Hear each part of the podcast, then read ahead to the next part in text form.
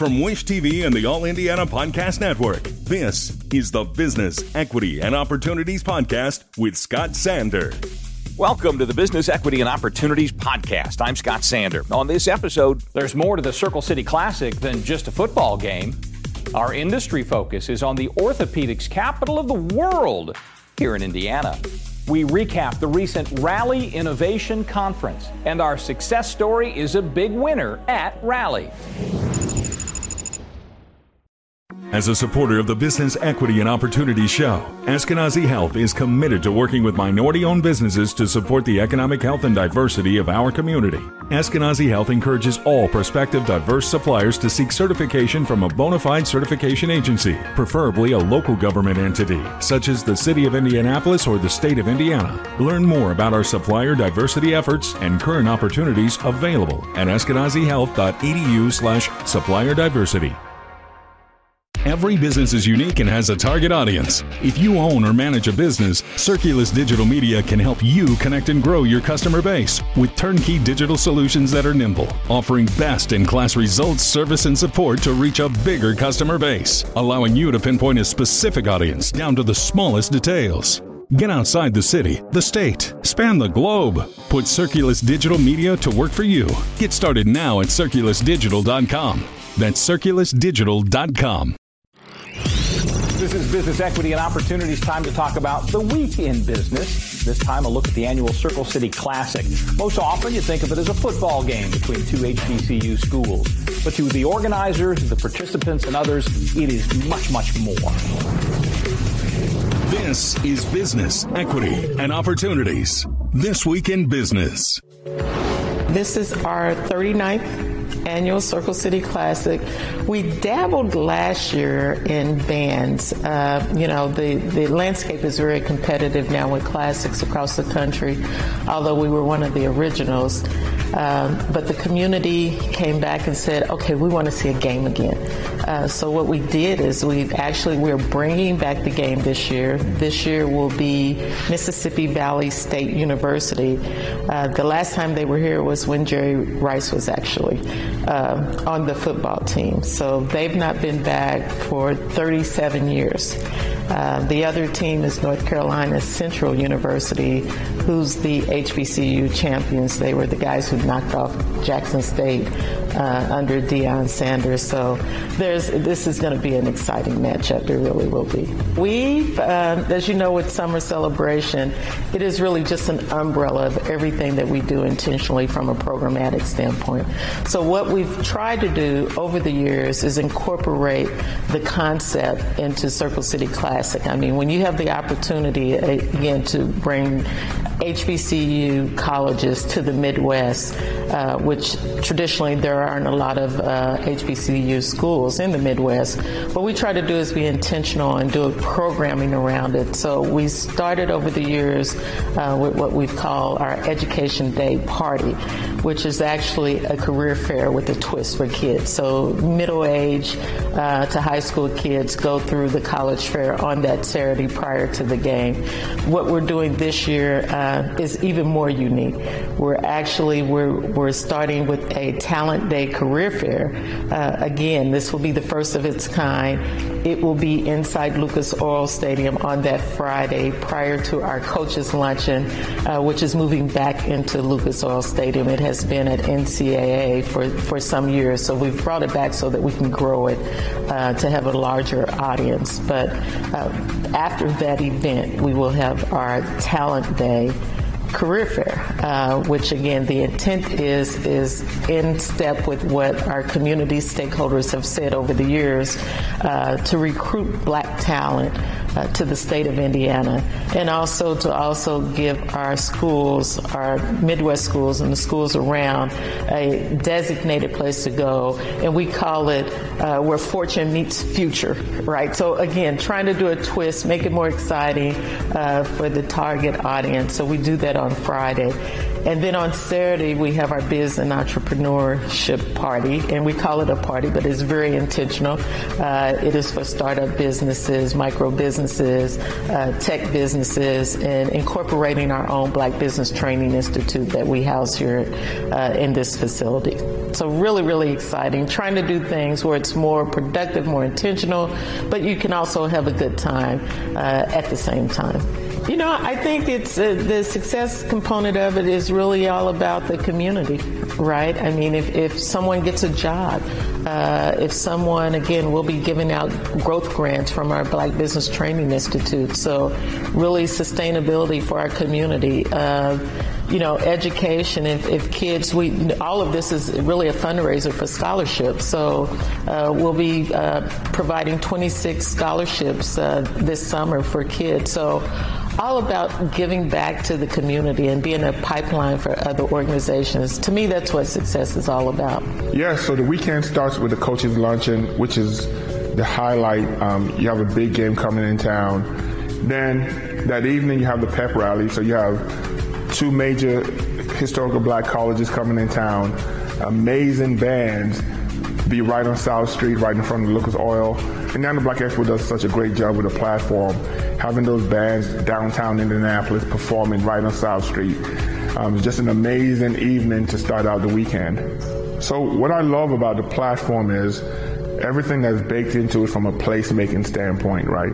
Um, you have so many people coming into Indy, so you have an opportunity to show all the opportunities that exist in Indy, all the great work that has been happening all year, so you have the talent day where you're helping some of our anchor businesses connect with and help them meet their diverse talent needs.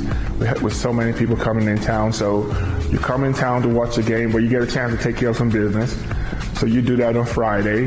Then on Saturday, um, getting people into the stadium before the game to just celebrate entrepreneurship. There's so much opportunity in Indianapolis around entrepreneurship.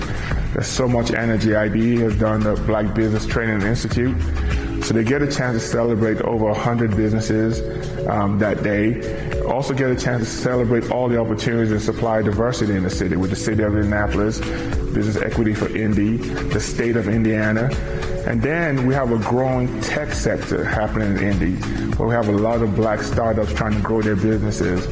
So just an environment to celebrate all of that and then showcase some wins, right? And show people that things are happening in Indianapolis. So um, the unique platform of Circle City Classic allows us to do that. There's no other platform like that in the city um, to be able to welcome people into the city, showcase what's happening in the city, but celebrate your own as well.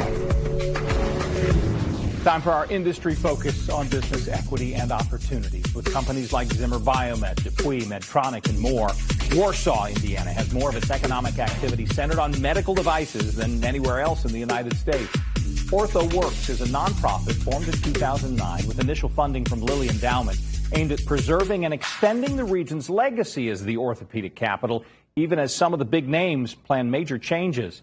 We spoke with the president and CEO of OrthoWorx, Bob Vitoux.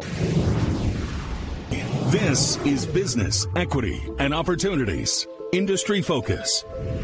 The first start was uh, Reverend DePuy back in 1895, and uh, he was passing through town, and as the story goes, his wagon broke down, and uh, so there he ended up in uh, Warsaw, Indiana, and uh, fell in love with um, a local uh, lady there and, and ended up uh, making his roots.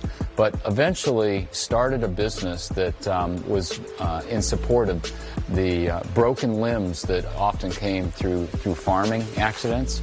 Um, so it was a splint um, business by and large, and so wire and mesh um, splints uh, that were used uh, for uh, fixing the bones. And over the, the 125 year time span, um, orthopedics have continued to, to evolve from, from those wire and mesh splints to, to now very highly engineered and sophisticated um, implants uh, that, that we know the, the orthopedic industry is um, the, uh, the recipient of. Um, so anything that wears out, I would say, comes from Warsaw in the way of the anatomy. You know, whether that's a hip, knee, shoulder, ankle, elbow, you name it. Over the course of years, uh, there have been some large-scale companies that have existed. So DePuy, Johnson Johnson, that's that's Reverend's uh, original business, and then Zimmer Biomet um, now the combination of the Zimmer and the Biomet organizations.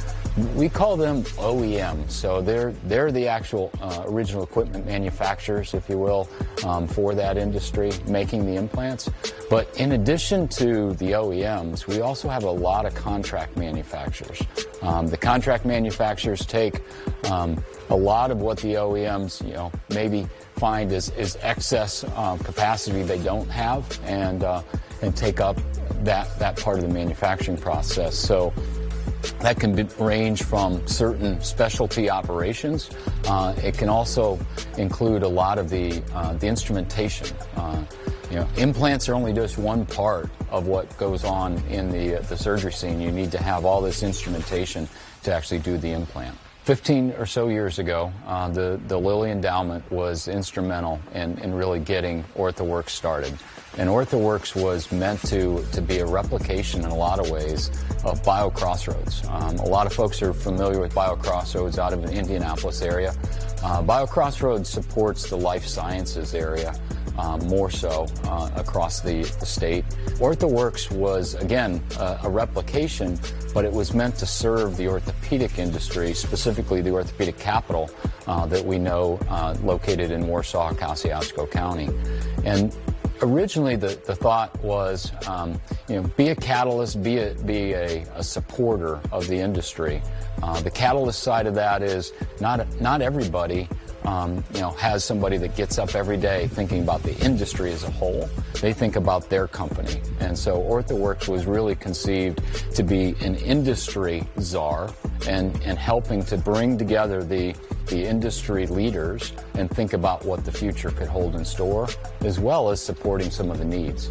Today, the, the biggest need is talent. Uh, and, and that was also, you know, similar to the case 15 years ago when we got started, but it's a very different uh, environment than, than what we faced 15 years ago.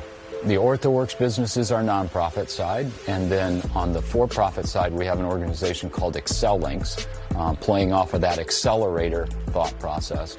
And ExcelLinks is a, uh, a group of subject matter experts that have come out of the industry, and they're there to, to really serve um, the startup community trying to get to market faster. You know, one, one of the biggest things for a startup company is to get to profitability and, and to sustain that into the future. And so these subject matter experts, many and, and most all of them have come out of the industry. Uh, they range in their expertise. You know, some of them are commercial experts, some of them are engineering experts. We have regulatory. Um, you, you really, you, you name it in the industry. And chances are we have somebody on our roster that has that expertise. You know, the industry has, has been a bellwether, first of all. Um, we really haven't felt much impact from recession over the over the years, and, and the quick version of why that is is when you hit a recessionary period, those folks that actually maybe lose their jobs will go on a, a COBRA coverage for a period of time. While they're on COBRA, they're going to go get everything done that they need to have done. So while you have a lull in the normal patient flow, those COBRA patients filled that in. And so that really made it very, very recession proof. And over the course of time, there's just been a maturation of the uh, the industry. You know, hips and knees now are, are kind of mainstay, and, and I would say there are advances that continue to be made in the collection of data around hips and knees. But the you know the implants themselves, um, you know, smaller and smaller um, progress of of advancement. But we do see other extremities, um, you know, shoulders, elbows, ankles, you know, seeing seeing advances. The thing that I think that the industry faces today is an inflection point um, that's really been brought on by COVID in a lot of ways. Um, you know, the predominance of our procedures have been done in hospitals um, historically. And as COVID set in, we all know that elective procedures in, in hospitals were set aside. And, and so now the, the bringing on of the orthopedic surgery centers, the, the specialty centers, has really um, caused the, the orthopedic companies now to have to rethink about how they're going to serve that, that marketplace. Um, because in a hospital, they had a voluminous amount of space, they had very large scale sterilization equipment. In a surgery center, you don't have the luxury of all those things. And so I, I, think right now that inflection point I talk about is the industry realizing that, that there's some margin compression that's going on. I mean, we all know that healthcare costs are being challenged. And then as they move into a surgery center with that smaller footprint, they're going to have to think about how they serve that um, that need in a, in a different way. Again, as we reinvent ourselves and think about, you know, how it is that we're going to serve that market, but but also what we're going to do in serving it. Um, you know, we hear the term, you know, big data all the time, and and I think that that's what we're seeing is the collection of information and the collection of data is going to really change the landscape into the future. So. We're, we're, fortunate in Warsaw. We, we just had uh, one of the most state of the art orthopedic surgery centers open up in our community. And you walk into that OR and you see nothing but technology. Um, and the number of door or number of times that the door opens and closes, um, that's captured. The, all the robotics um, that are being used in the procedure, collecting all the data as well. Welcome back to Business Equity and Opportunities. I'm Scott Sander. Accessing capital can start with connections. The Rally Innovation Conference concluded in Indianapolis last week after three days and hundreds of content sessions, investor meetups, cross-sector collaborations, technology demonstrations, and oh, a $5 million pitch competition. The purpose for the organizers, bringing together local companies and investors, bringing capital and business to the state. We talked with Christopher Day of Elevate Ventures, one of Rally's sponsors. This is Business, Equity, and Opportunities. Access to capital. I deeply and truly hoped that people would lean in and embrace this idea of cross sector, disparate stakeholders, creative collisions, and learning, right? And expanding their mindset, uh, expanding how they think about their business, about their organization, about how they educate, you know, our children, whatever it might be. So I, th- I think it was more hoping than it was expecting. Over 3,000 people converging in one place at one time. The stories I'm hearing are just uh, amazing. I heard there was one company that had four investors um, set up follow-up meetings with them on the spot that they met in the demo arena, for example. And they weren't even that wasn't even a part of the the one-on-one investor meetups. Um, I heard other founders say it was better than TechCrunch, uh, that they got more value from it. Um, so just story after story of, of people collaborating um, that were that aren't in the same sectors. And then the, I think I don't know, we were somewhere around a thousand or more meetings uh, between VCs and companies in 48 hours. I mean that's just insane. Um, I think you know one of the biggest moments that struck me was when Magic Johnson, Earvin Magic Johnson, um, when he pulled those kids up on stage and took a picture with them. The Eaglepreneurs. Whitley Yates called about two, three weeks before the event and said, "Hey, I've got these 25 Eaglepreneurs, and you know, can we get them in a rally?" I'm like, "Done. Right? We'll stick them front row." And that's what it's all about, right? We, we're spreading that hope, right? Visualization, experiencing that, hey, I've got a seat at the table too. Hey, there's an opportunity for my future. Gosh, if we can, if we can just touch one life, I like to think, then, then the ripple effect of that's amazing it was 25, or maybe it wasn't 25 in that one setting, but it was at least a dozen, I think. And having those kids get to see and feel and experience being a part of something bigger. In fact, the follow up was can you imagine if 10 years from now we're sitting here and one of those Eaglepreneurs is pitching on stage? How cool would that be? It, it, did feel like it took a life of its own, which is exactly what you want to happen, right? We, we want people to take things that they like and just run with them. And I lost count of how many private parties sprung up that, that were organic private parties um, all over downtown. There was one out at 16 Tech. Um, but that's that's when you know you've nailed something. Is when other people take whatever you're trying to create and they just take it and run with it and create their own version of it, right? And then activate their ecosystems. Um, I should, I think you know was there a moment when I realized that? I think about a week before the event when I started seeing all of these random organic parties start to spring up. Um, that's when I hoped that the initial hope was going to play out. I had a company previously, uh, a number of years ago, and I, I used to participate in lots of pitch competitions. And um, and actually, I'm trying to remember if I ever won a pitch competition, um, but I don't think I did. Um, so, but like you said, I think they're all winners Right? There's there's no losers out there. There are finalists and alternates because they're the best of the best, right? So just because you lose a pitch competition doesn't mean you don't get funding. So I was in multiple pitch competitions where I may not have won the day of, but I still got funding from the investors that were behind the pitch competition. I just didn't happen to win that day, right? And that's still a great thing. So there was one pitch competition in particular I remember. It was a hundred thousand dollar pitch competition. I lost. Ninety days later, I got five hundred thousand dollar investment. So you're right; they're all winners, and um, and and just going through the process of being forced to distill your message to two minutes. And and by the way, what they pitched last week, those two minutes, I would guess that most of those finalists, if we went to them again in 90 days or six months with their two minute pitch, it will be even different again because you're always refining it. So in the rules and criteria from day one, we were very upfront that um, hey, you can win. You know, you can win this pitch competition. Confetti falls. We didn't have confetti this year. Maybe next year. Um, but confetti falls. You get the trophy. Social media posts. You're the victor. Like that's all great. Doesn't mean you're going to get the investment. So to get the investment, um, you do have to establish an, an, Indiana presence if you don't already have one. Um, so you have to establish an Indiana presence for at least one year, um, and we're going to roll out the red carpet for these for these winners.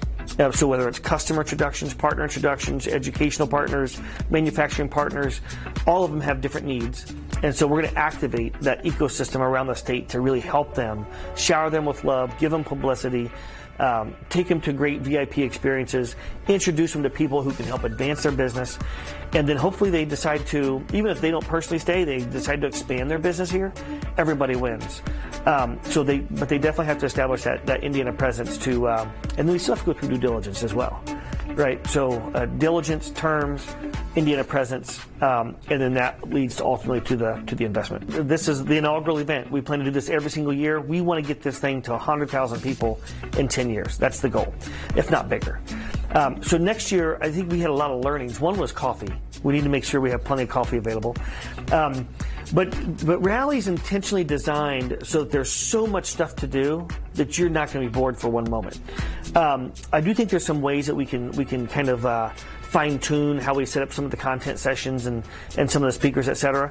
But we're already looking at the big keynotes we're going to go after for next year. And um, we have a few ideas that we think are going to be absolutely amazing. Um, but I think a, a, refinement. So, refinement, just trying to make it more efficient for people um, to go to various sessions. And then also, we're going to start looking at do we add do we keep the same sectors? Do we add one or two more sectors? Um, you know, do we do we make a cast a little bit of a wider net on some of the sectors? Do we add defense? Right? Do we add ed tech separately, or does that go under software?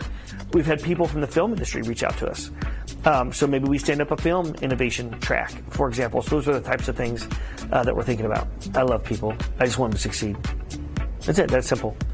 Um, and I, I get such a kick out of when other people get value out of whatever it might be, and whether I'm a part of it or whether I'm not a part of it, it's indifferent to me.